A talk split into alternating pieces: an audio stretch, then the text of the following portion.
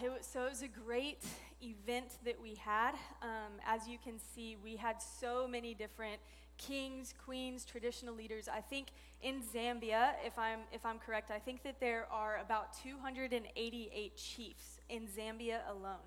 And this year, uh, sorry, 2023, we successfully planted a man or woman of God in the office of every single one of those chiefs. And we're expanding now. We're expanding to the countries nearby. We're expanding into Zimbabwe, Angola, Congo. Um, we're going into all of those areas and, and bringing um, traditional leadership and, and merging the traditional leadership with the kingdom of God. And so it's an exciting thing to see. Actually, if you remember in that video, there was a man, he is the king of Uganda, and his name is King Dramani. I actually had the privilege of meeting him this year, and not only meeting him, but we took a team into his country, into Uganda, to lead an expedition and preach the gospel. Because after this, basically, after this event happened, it just blew up where it was like, we're getting calls from all of these nations that we've never had open doors into, and they're saying, please come to my nation. We want to hear from you. We want the gospel to come to our villages. I can get you in. You know, we might have not had an in before, but now we have an in. And so he was one of those ones. He's like, please, we want you to come to our nation. And so we come to the nation, and I actually was the one, one of the ones leading the expedition into that country. And so we get to Uganda, and we, you know, we're trying to rent cars and all of these things because we, we don't necessarily, it's our, it's our first um, time into the country, and we're pretty much pioneering it. We don't yet have a long team there. We want to do that in the future, but right now we're leading an expedition to kind of break the ground and pioneer it. And so we get there and we're trying to rent cars and things like that. And he's like, No, no, no, please. It would be an honor for me. Please take my car. And at first I was hesitant and I was like, No, really, please just let us rent. Like, that's a huge honor thank you so much, but like we, we would love to just rent a car. We don't want to inconvenience you in any way. And he insisted. He was like, no, no, no, please take my car. So finally, I mean, this was like days. This is days of going back and forth, figuring out this thing. He would not let up. So finally, I was like, okay, great, we'll take your car. So we take his car. We have to drive eight hours to go to the airport, which is very normal in Africa. We, we drive eight hours. We get to the airport. We pick up the team. Five minutes after having the team in the car, I'm driving down the road and his radiator explodes while we're driving. And I was like, you have got to be kidding me. I'm, I'm driving the king, just imagine, you're driving the king's car and his radiator explodes. This isn't like your next door neighbor's car. You know what I mean? Even that would be humiliating, but it's like, you're driving the king's car and his radiator is exploding. What are we to do? Um, but what was so funny about that story and just amazing to see how God orchestrates and moves things together is that what happened, what ended up happening was we had to move the ministry. It was going to be over here, eight hours away. Because we now lo- no longer had a car, we had to move the ministry eight hours back into the city, which, if you know anything about Overland, we really don't do ministry in cities. We're going to the remote, rural areas where people aren't going to hear the gospel if we don't actually physically step our feet there. So that's kind of the norm of what we do, but we're like, oh no, we have to move our ministry into the city. What are we going to do? How are people going to going to receive us? Where are we going to do ministry? All of those things. And long story short, God provided every single step of the way. Somehow, we found um, the, the same night that the car broke down, we found two cars that we could rent for the exact same price as the first one. Like random, randomly, they don't have rental cars in Uganda. I don't know if you know that. There's not, there's not like a rental place that you can go to, but somehow we found that. We also found housing, and not only that, but the amazing part was that I ended up getting a meeting um, through actually a connection of Dr. Leon's. I reached out to Dr. Leon. Through Dr. Leon, got a connection to someone in Uganda that has a relationship with the national overseer of all of the full gospel churches in Uganda. So we're like, okay, great. Like, this is an awesome connection. We end up meeting with him the next day, and he opens the door and gets us into a, it's called a slum, into a slum that we wouldn't have had the opportunity to get into otherwise because it's only accessible through government access. Only the government has access to it. But yet, they open this up, this gets opened up to us, and we're able to go in and preach the gospel there. And so it was just amazing. Obviously, it, it's not ideal that that happened to the car, of course, but it's like even through that, you can see the hand of God um, come into play there. And so the, there's kings and queens from this event um, that, that are really just coming after us and saying, uh, Come and minister to our people. Come and minister in our nations. Come and bring the gospel to our nation. And really, the only thing that's holding us back is that we need people to say yes. We need people to come with us. And so, with that, I know I mentioned the trip earlier. If you are interested in any way, this isn't just to go and make you feel better about yourself for going to another nation and ministering. This is like there is a demand that is placed on us. There is a demand that the gospel needs to go to these areas. There are people that have never heard and that will never hear if there aren't people who put their feet in that nation and say, I will be the one, I will go. And so, if you are interested in that, please get with us after the service. We would love to, to talk with you about that. Um, so, getting into, into the message, I, I know that the theme of this weekend is captivated. And I just, I feel like if we don't know what to be captivated with, that, that's the issue, is that we don't necessarily know what, do, what am I captivated with? Am I, how, how do I be captivated about reading the Bible? How do I be captivated about worship? How do I be captivated about prayer or whatever it is? And I feel like I see the Lord doing a work in this church. I see the Lord doing a work in your families, in your individual lives, in your jobs, at your schools. I see the Lord's hand doing a work, but I feel like there is a key component that we must be able to have to be able to usher in that move of God, to be able to carry the magnitude of what He's going to give you, of the blessings that He has for you. There's something that you have to carry as an individual. There's something that you have to carry. Even if you want to see a move of God in your church, it's not all on your pastors. What are you? There's, there's something that you have to carry to usher in that move of God. And so I want to, if we want to be captivated by Him, if we want to walk in expansion, if we want to see the open doors that God has for us this year in 2024, we have to recognize what that key is and how to walk in it. And so I believe that the key to captivation is the fear of the Lord. And so I want to talk a little bit about that um, this morning. And it might not be something that you're excited to hear. You might have, have heard me talking about that key, and you're like, okay, what's the key? What's the key? I'm ready for it. Let's go. What does the Lord have? And when I say fear of the Lord, a lot of times it's a, it's a little bit of a turn off to people because they're like, oh, oh, okay, the, the fear of the Lord. Okay, yeah, that's fine. But I feel like by the end of this, after we talk about what is the fear of the Lord, how do we get it, how do we walk in it, by the end of this, I think that you're going to be absolutely sold out and said, okay, I want to walk in this. Right now, you might be hearing fear of the Lord and you're a little bit intimidated. I don't know what this means. Okay, I get it. He's holy, I'm not, right? That's the uh, first thought process that comes in. But I believe by the end of this, you're going to be seeking after the fear of the Lord like you've never, like you never have before. And I know that um, I talked with Pastor Anna last night, and I just found out that you guys have been doing like a what was it, eight week study on the on the fear of the Lord. I had no idea coming into this. She said the uh, she said the theme is captivated, and and honestly, this has been something that for the past several months I've felt like this is what the Lord had for the body of Christ. And so, um, yeah, I'm excited. I'm excited to talk about it this morning. I want to start in Acts chapter 9, verse 31. I think he has it up on the screen here. It says, Walking in the fear of the Lord and the comfort of the Holy Spirit, they were multiplied. So I am a very mathematical person. I don't know if there's any of you in here who are like that as well. But when I read this, my mind automatically goes into an equation. So when I read this, what I hear is the fear, walking in the fear of the Lord plus the comfort of God equals multiplication. That's what I see when I read this. And so one day I was just reading this and I'm like, fear of the Lord plus the comfort of God equals multiplication. Wow, there's something to that.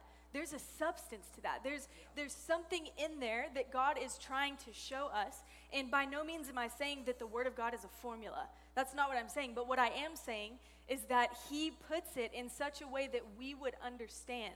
And that's, that's the way that I think. So that's how He speaks to me. So the fear of the Lord plus the comfort of God equals multiplication. I believe that this is the key to captivation.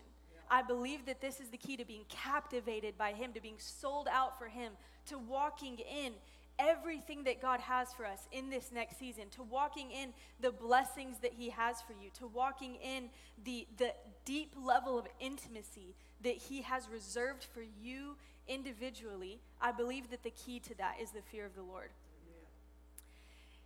And I think that something, as I was kind of preparing, something that, that kind of stuck out to me is that if we don't fear the Lord, we will fear man. And when you fear man, you're actually going to become victim to not experiencing the, the grace and the empowerment and the blessing that God has for you. You're not going to be able to experience it because you are, you are more fixated on what other people think about you than what He thinks about you. And you're more fixated on the, the opinions of man than you are pleasing God. And so that's the place we need to get to because fear of man will hold you back from every single thing that the fear of God wants to take you into. So I want you to know there's a distinction here. I'm creating a distinction here. There's the fear of man holds you back, holds you captive to the feelings and opinions of other people, but then yet there's the fear of the Lord over here that holds you captive to what God thinks about you, holds you captive to the identity that He's given you to walk in. And so we see that the fear of the Lord is a key component in this equation for multiplication. But I think, so that's the, the main thing that I want to focus on this morning. But I think that it's important also to just define what is the comfort of the Holy Spirit. Because it's the fear of the Lord plus the comfort of the Holy Spirit that leads to, to multiplication. So, what is the comfort of the Holy Spirit? It is not to bring comfort in an earthly way, like the way that man brings comfort. It's not a little side hug, hope you feel better. It's not a stay in your situation, that's fine. I'm going to come and bring you some tea and whatever so that you feel better. It's, it's actually um, something that is much deeper than that. It doesn't keep you in your unfortunate circumstances. So I want to go to Luke 2, verse 25, to bring a deeper definition of what is the comfort of God. So, Luke 2, verse 25, it says, And behold, there was a man in Jerusalem whose name was Simeon. And this man was just and devout, waiting for the consolation of Israel, and the Holy Spirit was on him. So, this word comfort is the same word as consolation of Israel in this passage. What does that mean? The implication here of console was that they believed that Jesus, who is called the consolation of Israel, was going to come and fulfill his covenant promises to his people. So, here, when they're talking about the consolation of Israel coming, what they're talking about is the God who, who comes and confirms every promise that he has ever given us. The God who comes and comforts us by fulfilling his covenant promises is going to come and be the consolation of Israel. That's what it's talking about. And so they believed that Jesus would come and bring change to their current circumstances. Do you, do you see that? Do you see the difference between the comfort of man leaves you in your circumstances but makes you feel a little bit better temporarily versus the comfort of God who comes and fulfills every covenant promise that he's ever given you, who comes and changes circumstances that you're in, who changes the situation that you're in and doesn't leave you in that place. And so, fearing the Lord is something that we do, but the comfort of God is something that He does. When we fear the Lord, it actually invites the comfort of God to come and confirm His covenant with us through a sign, wonder, or miracle. Okay, are you getting what I'm saying?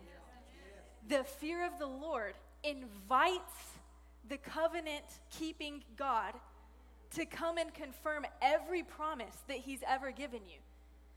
This alone should attract us to want a fear of the Lord. If you want to see signs, wonders, and miracles, which is a confirmation of the covenant that He has given us, we have to have a fear of the Lord. So if there's any of you in this room that need a breakthrough, that need a miracle, that need God to do something in your life, I just want to tell you it is on the other side of the fear of the Lord. So, to give you a couple of examples, because it means nothing unless you can find it in Scripture, right? So, to give you a couple of examples, in, in Acts 1 and 2, we see that Jesus tells the disciples, um, he actually says this earlier on, but he says, um, Stay here until the promised Holy Spirit comes and fills you with power from on high. Then the, the disciples, they obeyed and they stayed together in that place. It says that they stayed pras, uh, praying and fasting, sorry, in that place. And then we see that the Holy Spirit fell on the day of Pentecost. And then what happens? The church multiplied by 3,000. Multiplication. Okay, so, so what am I saying here? What's the point? We see God come and he gives the command. He says, Stay here. But the command is attached to a promise. What is the promise? Till the Holy Spirit comes and fills you with power from on high. We see the fear of the Lord in that they obeyed and they said, "Okay, I'm going to stay in this place just like Jesus commanded us. I'm going to I'm going to fast. I'm going to pray. I'm going to be faithful in this command that he's given us and I'm going to wait. I'm going to wait on God." And then we see that the Holy Spirit comes and falls on the day of Pentecost, which is what? A confirmation of what was already promised in Joel chapter 2, where he says, It shall come to pass in the last days that I will pour out my spirit. Your sons and daughters will prophesy. Your old men will dream dreams. Your young men will have visions. And it goes on and on and on. And yet this is this is the confirmation. This is the this is the promise of God being confirmed. This is the comfort of the Holy Spirit. And then it says that the church grew by 3,000. Multiplication. It multiplied by 3,000. So we see that. We see the promise. We see the, um, we see the obedience and the fear of the Lord. We see the confirmation of, of the covenant. And then we see multiplication. It's everywhere. Um, and actually, just after that, if you want to turn to Acts chapter 2, verse 42, uh, 42 through 47. It says, And they continued steadfastly in the apostles' doctrine and fellowship. So they stayed in the apostles' doctrine and fellowship. That's obedience, that's the fear of the Lord. And then it says in verse 43 Then fear came upon every soul, and many wonders and signs were done through the apostles. The fear of the Lord came through obedience. The fear of the Lord came, many signs, wonders, and miracles were done. Confirmation of his covenant confirmation of his promises. And then we can jump down to verse 47, and it says, Praising God and having favor with all people, and the Lord added to the church daily those who were being saved. Multiplication. This is the key. This is the key. Hallelujah. So we see the fear of the Lord plus the comfort of God, the confirmation of his covenant equals multiplication. And I think that sometimes we, we get comfortable with the idea of, God, bring a sign, wonder, or miracle. I need you to do something in my life. I need this breakthrough. I need, you know, whatever it is. We, we are okay with God coming in and doing his part. We're okay with the multiplication. Yes, God, multiply the numbers of this church. Yes, God, multiply my finances, multiply the blessings in my family. We're okay with that. But then when God asks us to do something, when, when we're asked to walk in the fear of the Lord, we get a little bit quiet. So I want to go through and just define what is the fear of the Lord because I think that's the number one reason that we that we are kind of lacking in that area sometimes is number one we don't understand what it is. Why do we need it? And how can we actually practically take steps towards walking with a fear of the Lord? So, what is the fear of the Lord? It is not to be fearful. 2 Timothy 1 7 says, He has not given us a spirit of fear, but of power, love, and a sound mind. So it's not to be fearful.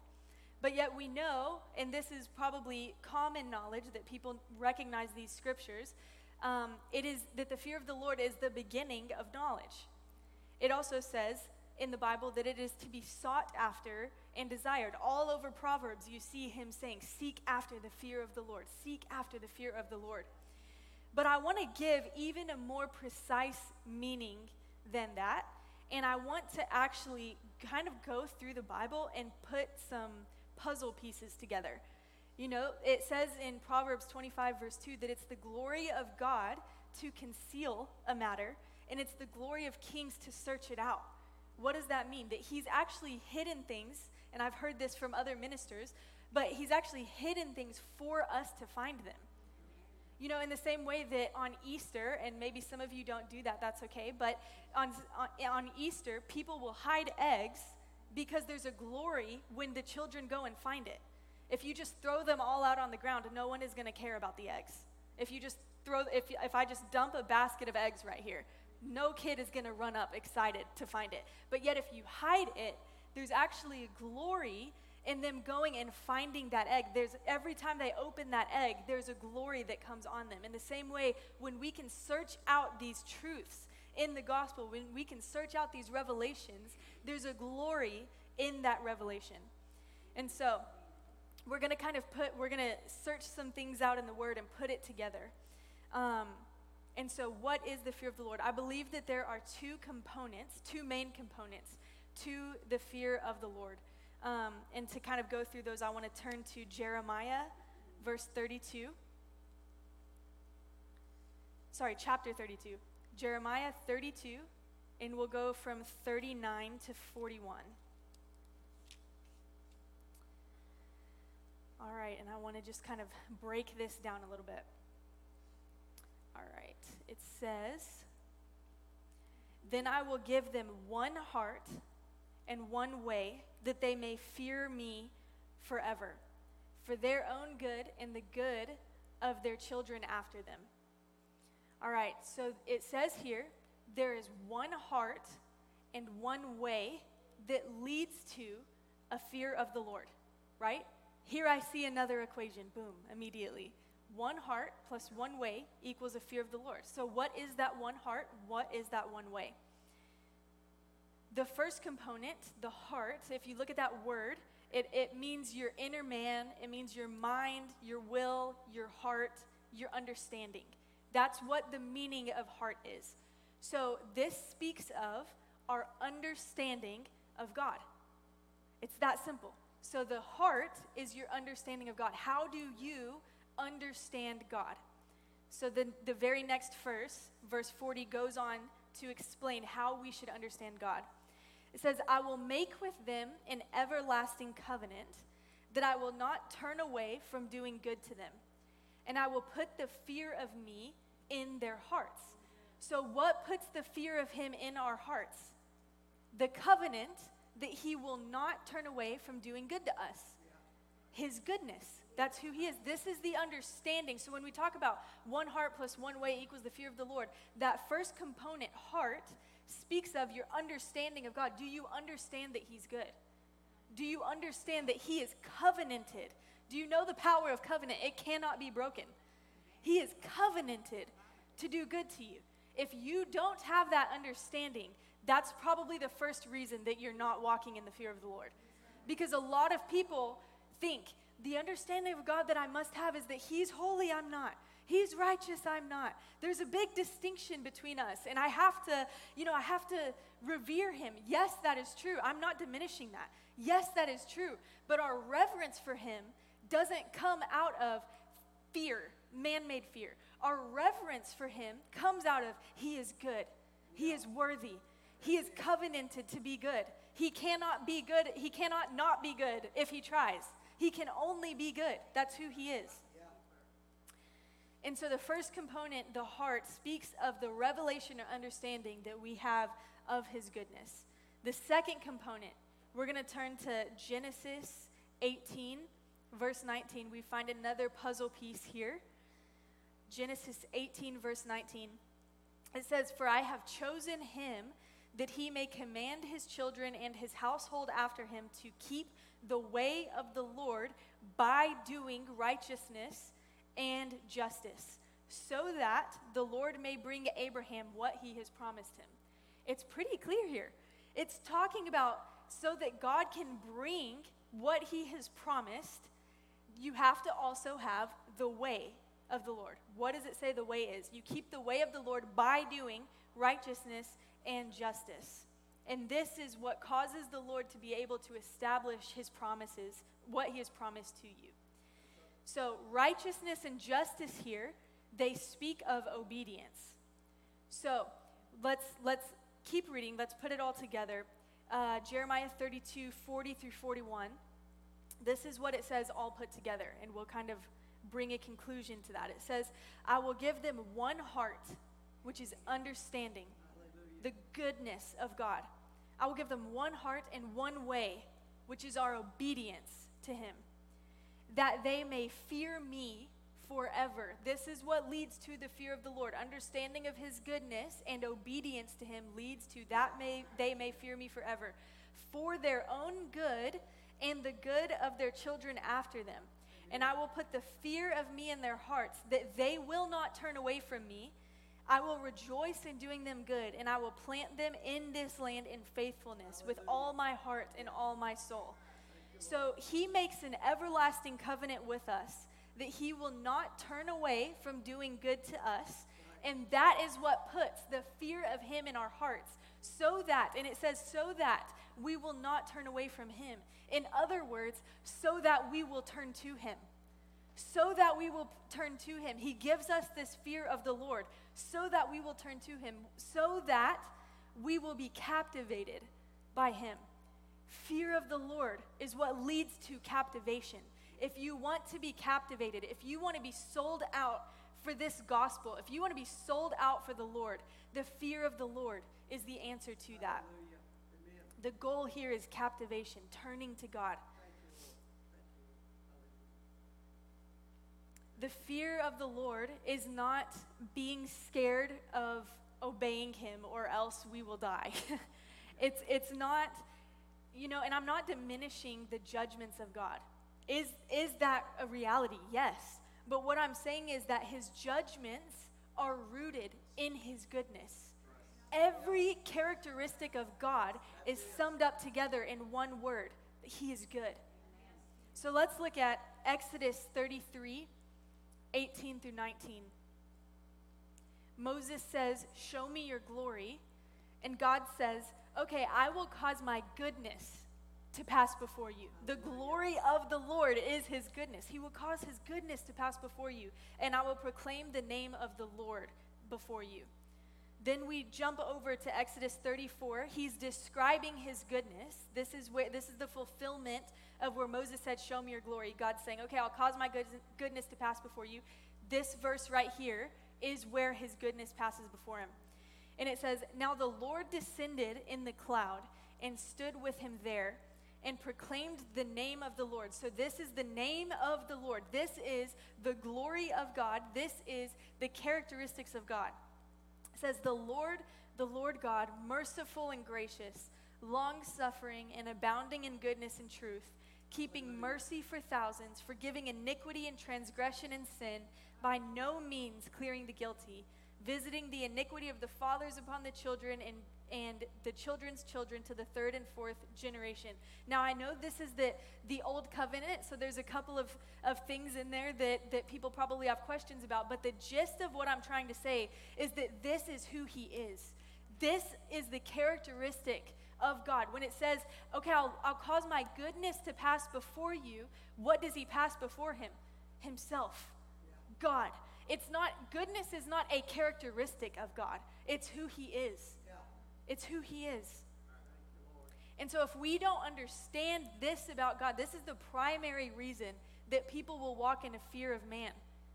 This is the primary reason. Because we'll end up forfeiting what He has promised us if we don't understand this God who has covenanted to do good to us. And so I think a lot of people, this probably isn't a shock to a lot of people. This isn't a revelation that God is good, right? We say it all the time. But let me just ask you something. If you believed this, if you really, really believed it, would it change the way that you prayed? Would it change the way that, that you worshiped? Would it change the way that, that you even treated people? Would it change the things that you're devoting your life to? Would it change the way that you work? Would it change your priorities? If you really believed this, if you really believed God is good and He's covenanted to do good to me, would it change some things in your life?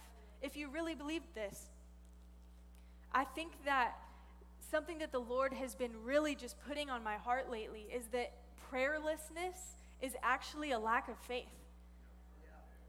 Prayerlessness is actually the biggest, one of the biggest forms of um, arrogance. Because you're saying, I don't need you, God. No longer do I need you, but I can actually just rely on my own giftings. Or I'm, I, my family's good without you. I don't need you, so you don't pray. Would, would you ever actually say that? No, of course, no one in here would say, I don't need God. But we show that by our lack of prayer. We show that by our lack of devotion to Him. We show that by our priorities. So, what would change if we knew that He's good? What in our life would change? I want you to just start even thinking about that. What would change in your life?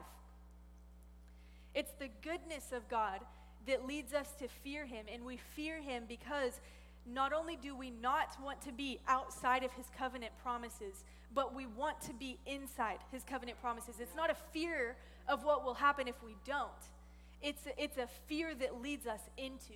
Do you get what I'm saying? It's a fear of God that leads us into, Lord, I just want to know you. I just want to I just want to experience you. I just want to worship you. I just want to devote my life to you.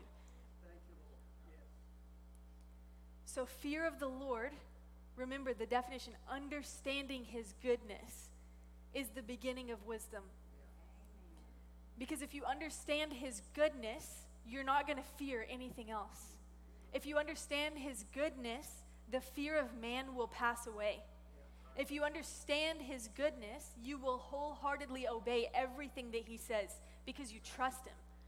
Why do we not obey? Because we don't trust. If we know his goodness, we will, we will walk in the provision of God. We will walk in the faithfulness of God. We will walk in the fulfillment of every one of his covenant promises toward us. And this is what leads to reverence. This is what leads to reverence.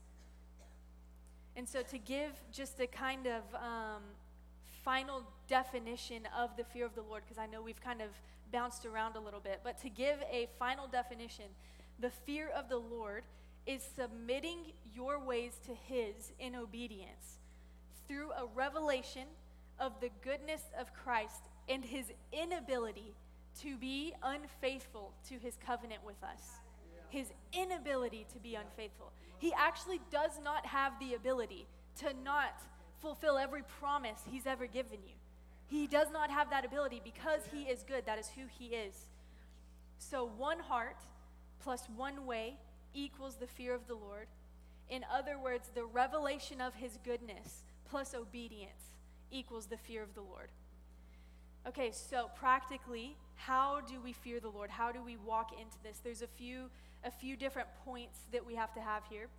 Um, the first way that we can practically start walking in a fear of the Lord is number one, remember his goodness. It sounds simple, it is simple. It's the simple gospel. Remember his goodness. The fear of the Lord must be learned and taught through remembrance, through what we focus on, through what we meditate on. And so in the, the way that they did this in the, in the Bible, in the Old Testament, was that they had something called memorial stones. And they, they would set up these stones anytime that they had an encounter with God in a specific area they would set these stones up and they would say, i set up these stones a, as a memorial to where God did this in my life, whatever it is. And so they would set up these stones, and every single time that they would walk past those stones, they would say, That's where God was faithful. That's the area that He moved in my life. That was the place that He encountered me. That was the place that He spoke to me. What are the memorial stones in your life? We have to set them up. The, the Israelites were, inten- they had to be intentional about remembering. We are no different. If we're not intentional about remembering, about putting that at the forefront of our mind, something else will take its place. Something else will take its place. And so, what are your memorial stones? Because every time that the, that the Israelites walked past the Jordan River and they saw the stones that were built up there, they would say, That's where God let us cross over. It on dry ground. Every time that Jacob would pass through Bethel, he would say, That's the place that God encountered me. Every time that, that they would pass by the Ebenezer, they would say, That's the place that, the, that, he, that God delivered the hand of the, delivered the Philistines into our hands, was right there in that place, right there in that location. And so, what are your memorial stones? Uh, a couple of examples of this. Um, last year, we were actually in a, it was, uh, I guess, just over a year ago, it was in January last year, Super Bowl Sunday. We were on the way to church, and um, we actually got in a car wreck. And the basically just the back tire blew. We spun out. We went down into a ditch through the fence. And honestly, we probably should have flipped. It should have been way worse than what it was. But what's what's funny is that now every time, because I have to drive by that um, that location all the time on my way to church and everything, and there's still a hole in the fence. And so every time we pass by that hole in the fence, I look at it every single time. And I'm like, that's where God protected us. That's where the protection of God is. That's where the provision of God is. Another memorial stone that's in my life is, is my brother. He, when he was um, eight years old, got diagnosed with a very severe disease. Um, it wasn't cancer, but they actually said, I wish we could tell you that it was cancer. Um, it's a lot more aggressive and um, not as common, and so they don't necessarily know what to do with it. But long story short, he needed a bone marrow transplant, liver transplant, kidney transplant. Didn't have to have any of it because the Lord healed him. And now I look at my brother, he's a memorial stone to me. Every time I see him, thank you, God. Thank you, God. Thank you, Lord, that you healed him. Thank you that you are a healer. And so now something comes up where I see someone needs healing. I look to the memorial stone and I'm like, I've seen him do it. I've seen him do it. Why can't he do it again? Why can't he do it again? That's who he is. He's covenanted to do good to us. That is who he is. And so, what are the memorial stones in your life? If you can't think of them off the top of your head, you should start. You should start um, intentionalizing them in your life. You have to. You have to put them at the forefront of your mind, or else something else will be there. Because the moment that you forget, the moment that you forget, is when you'll slip into a fear of man. The moment that you forget. If you forget, he's, he's been faithful before, he's provided for me supernatural provision. If you forget that, you'll start relying on your paycheck. If you forget that God has been faithful in whatever it is, in healing your physical body, you, if you forget that, you'll slip into thinking that, you know, there's another means of, of healing if you forget the places where God has encountered you, where He's moved in your life, Hallelujah. you will slip into a fear of man and forfeit every promise that He has covenanted to bring you. We see this with the children of Ephraim in uh, Psalm 78. They, they turned back in the day of battle because they forgot the faithfulness of the Lord. Psalm 78, 9 through 11. It says, The children of Ephraim, being armed and carrying bows, turned back in the day of battle. They did not keep the covenant of God. They refused to walk in his law and forgot his works and the wonders he had shown them because they forgot his works and the wonders that they had showed them, because they forgot all the battles that, they, that God had already um, been victorious in through them, because they forgot of all of these areas of victory, they forgot of all of these areas of provision, they forfeited, they turned back in the day of battle. They would have won, they would have had victory they would have they would have walked into the promises of God, but because they forgot what God had already done in their lives, uh, in their lives, they forfeited the victory that he had for them that day. And so because they forgot his works, they didn't obey him. And because they didn't obey him, they were afraid. What is that? Fear of man. They were afraid of, the, of the, the battle that they were going into, the men that they were going to war with, instead of realizing if I, if I have a fear of God, if I recognize God is greater than all of these things, that He is good, that He is faithful, that this is who He is, they would have walked in victory. But because they didn't, it says they slipped into a fear of the enemy, a fear of the opponent, a fear of man. Every everything is rooted in how we view him. If you don't have a fear of the Lord, you will have a fear of man. This we see this all the time in the mission field because we part of what I do is I come in I come to America and raise up people to come with us on short-term expeditions for, for two weeks at a time overseas. And I hear it all the time people get excited about the trip. They're like, Yes, I'm going to go. I'm going to preach the gospel. I'm going to be bold. I'm going to walk in everything that the, that the Lord has for me. And then a couple of weeks in, when they're off of their spiritual high in this moment, a couple weeks in, they're like, Well, I don't think I'm going to get funded. Well, I don't know if I'm going to like the food. I'm a little bit uncomfortable. I, I really would prefer to eat gluten free not even a health condition. I just, I just don't like rice. It make, I've literally, it makes me bloat. We've heard this all the time, and that's the reason that people don't come out. And I'm like, you're using that as an excuse?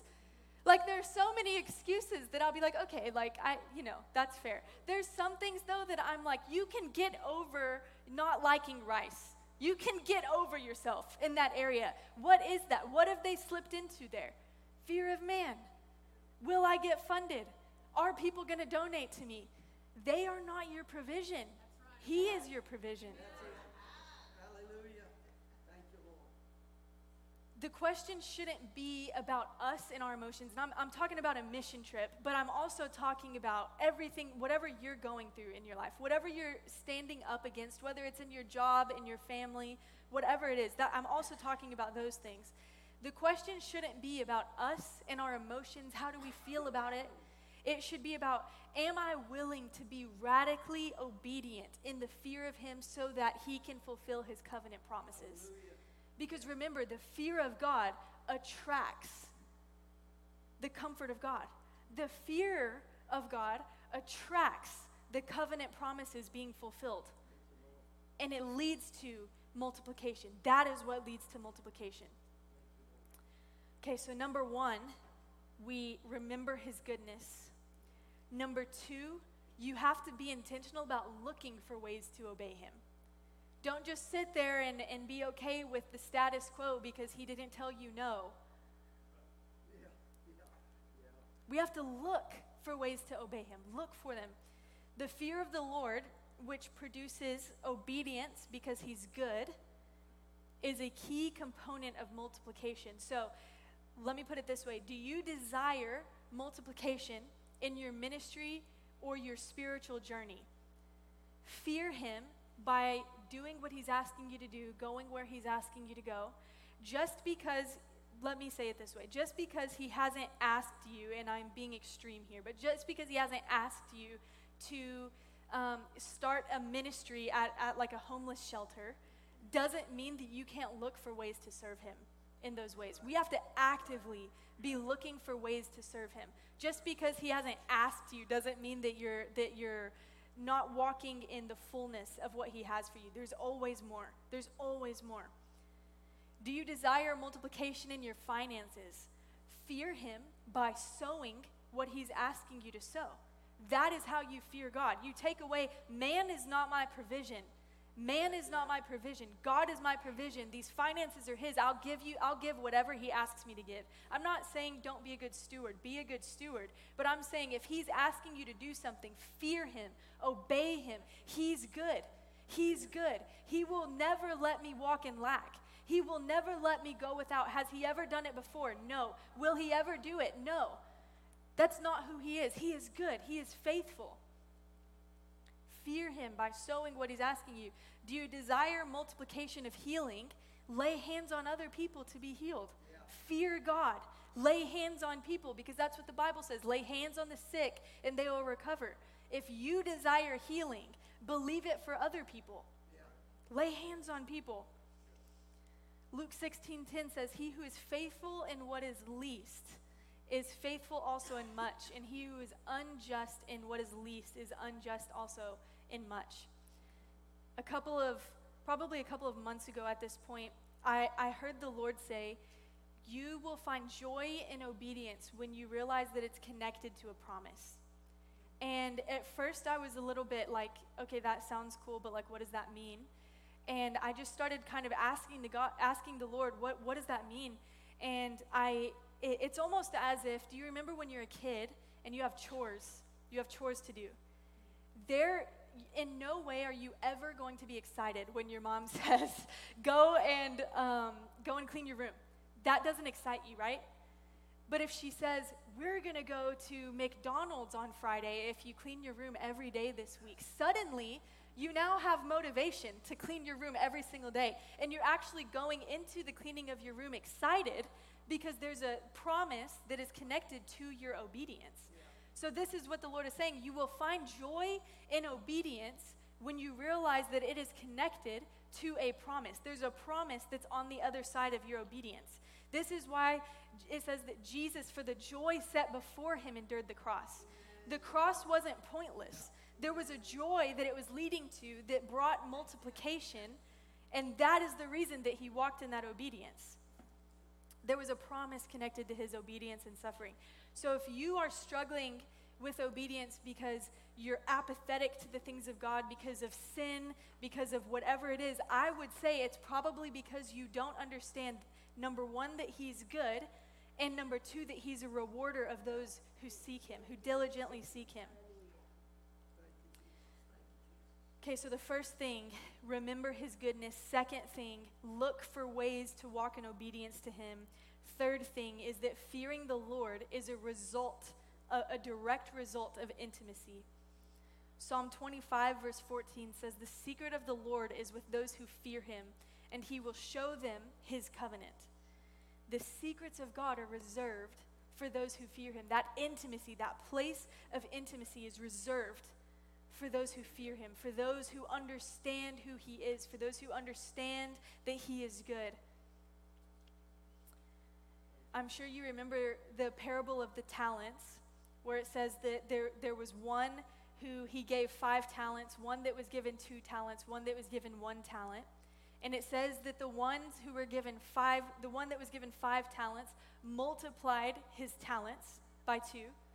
And it says the one that was that was given two also multiplied his talents double. But the one that was given one, let's read what it says. Matthew 20, 25, verse 24. It says, Then he who had received the one talent came and said, Lord, I knew you to be a hard man reaping where you have not sown, and gathering where you have not scattered seed. And I was afraid and went and hid your talent in the ground. Look, there you have what is yours. What do we see here? The servant, number one, was afraid. He viewed him as harsh. And the other servants, they viewed him as a rewarder. Because they viewed him as a rewarder, what did they do? They invested their talents. They did something with what they were given. But the one who viewed him as harsh says he was afraid. He was afraid. He had an incorrect view of, view of his master. And because he had an incorrect view of his master, what did it lead to? Fear of man. It led to an earthly, man made fear because he was afraid. He was afraid because he had an under, uh, uh, incorrect understanding of his master. And so, because the servant didn't have a revelation of his goodness and the goodness and kindness of his master, he wasn't obedient to invest his talents. And as a result, what he had did not multiply, it was taken from him. And so, because he didn't walk in the fear of the Lord, he walked in disobedience and lost his reward. This fear of God that I'm talking about is what sent Jesus to the cross. This fear is what turned Saul to Paul. This fear is, is what spurred on the early church. And so, if this kind of radical transformation, this kind of radical moves of God can happen through these men that would say, okay, I'm walking in a fear of the Lord. He is good, and I'm going to be obedient to everything that He says. If this type of radical transformation could happen to these men, what could happen in your life if you if you walk in the fear of the Lord? What is on the other side of it for your life? It could be freedom, it could be boldness, it could be favor, multiplication. But I want to be clear when I say when I say multiplication, I want to be clear that he is the biggest reward that we will ever receive. We're not in it for the multiplication. Of course, He multiplies finances. Yes, that's who He is. If you have an issue with that, you should read your Bible because He does that. He, he opens up the mouth of a fish and there's coins in there. That's just what He does. But the biggest reward that we will ever receive, the biggest multiplication that we'll ever receive, is who He is intimacy with Him. Because, yes, the servants multiplied their talents, but they were also told, Well done, good and faithful servant. That was the best reward that they could have received. And if you don't know that intimacy with Him is the reward and you treat it as the means to the reward, you'll always be in disappointment. Because intimacy is not the means to multiplication, but multiplication is the means to intimacy. It should be. When you get that multiplication, when you get that, he multiplied, you know, in Acts, he multiplied the church, he multiplied my finances, he multiplied my favor with man, whatever it is, it should lead you back to, I'm, I'm here with you, God. It's only about you. It's not about what you give me, it's just about you and who you are because you are good. That's what the fear of the Lord leads us into. And so I'm going to bring it in for a close, but what is the Lord asking you to do? I thought it was cool. I was talking, I was talking with uh, pastors Rick and Anna last night, and they were just sharing a little bit about the things that they're believing God for and the ways that God is moving in, in this ministry and in this body. And um, I, I was reminded of a testimony recently that I've heard from, from one of my uh, churches that I go to. And it just reminded me kind of of the things that you guys are believing for. And I wanted to share it because, you know, I believe that in, you know, like it says in Revelation, the testimony of Jesus is the spirit of prophecy. And so if he can do it in this in this congregation, if he can do it in this testimony, whatever it is, he can do it here as well.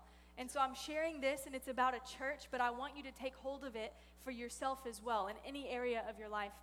So there's a, one of the churches that I go to um, they, they got uh, the building that they have, they had to obviously purchase the building.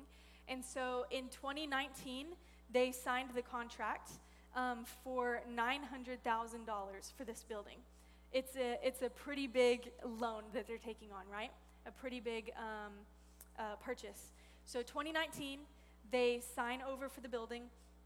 Uh, they're given a prophetic word at that point that they're going to be debt free by 2023. So that's like four years later, $900,000. This is not a mega church. This is like maybe 150, maybe 200 people, not, not a big church at all. Um, in, so 2023 rolls around, which is the year of the, that the prophetic word said that they would be debt free. They still owe $357,000 on it. So it's not looking very good that they're going to be that they're going to be debt free that year. So they wanted to, at the same time that all of this is happening, they felt from the Lord that they should take on a new project for the homeless. Um, so they go to the bank and they say, "Hey, we want to take on, you know, something else to, to kind of do this new ministry." And they asked the bank basically for hundred thousand dollars, and the bank said no and gave them five thousand dollars. So significantly less than what they asked for.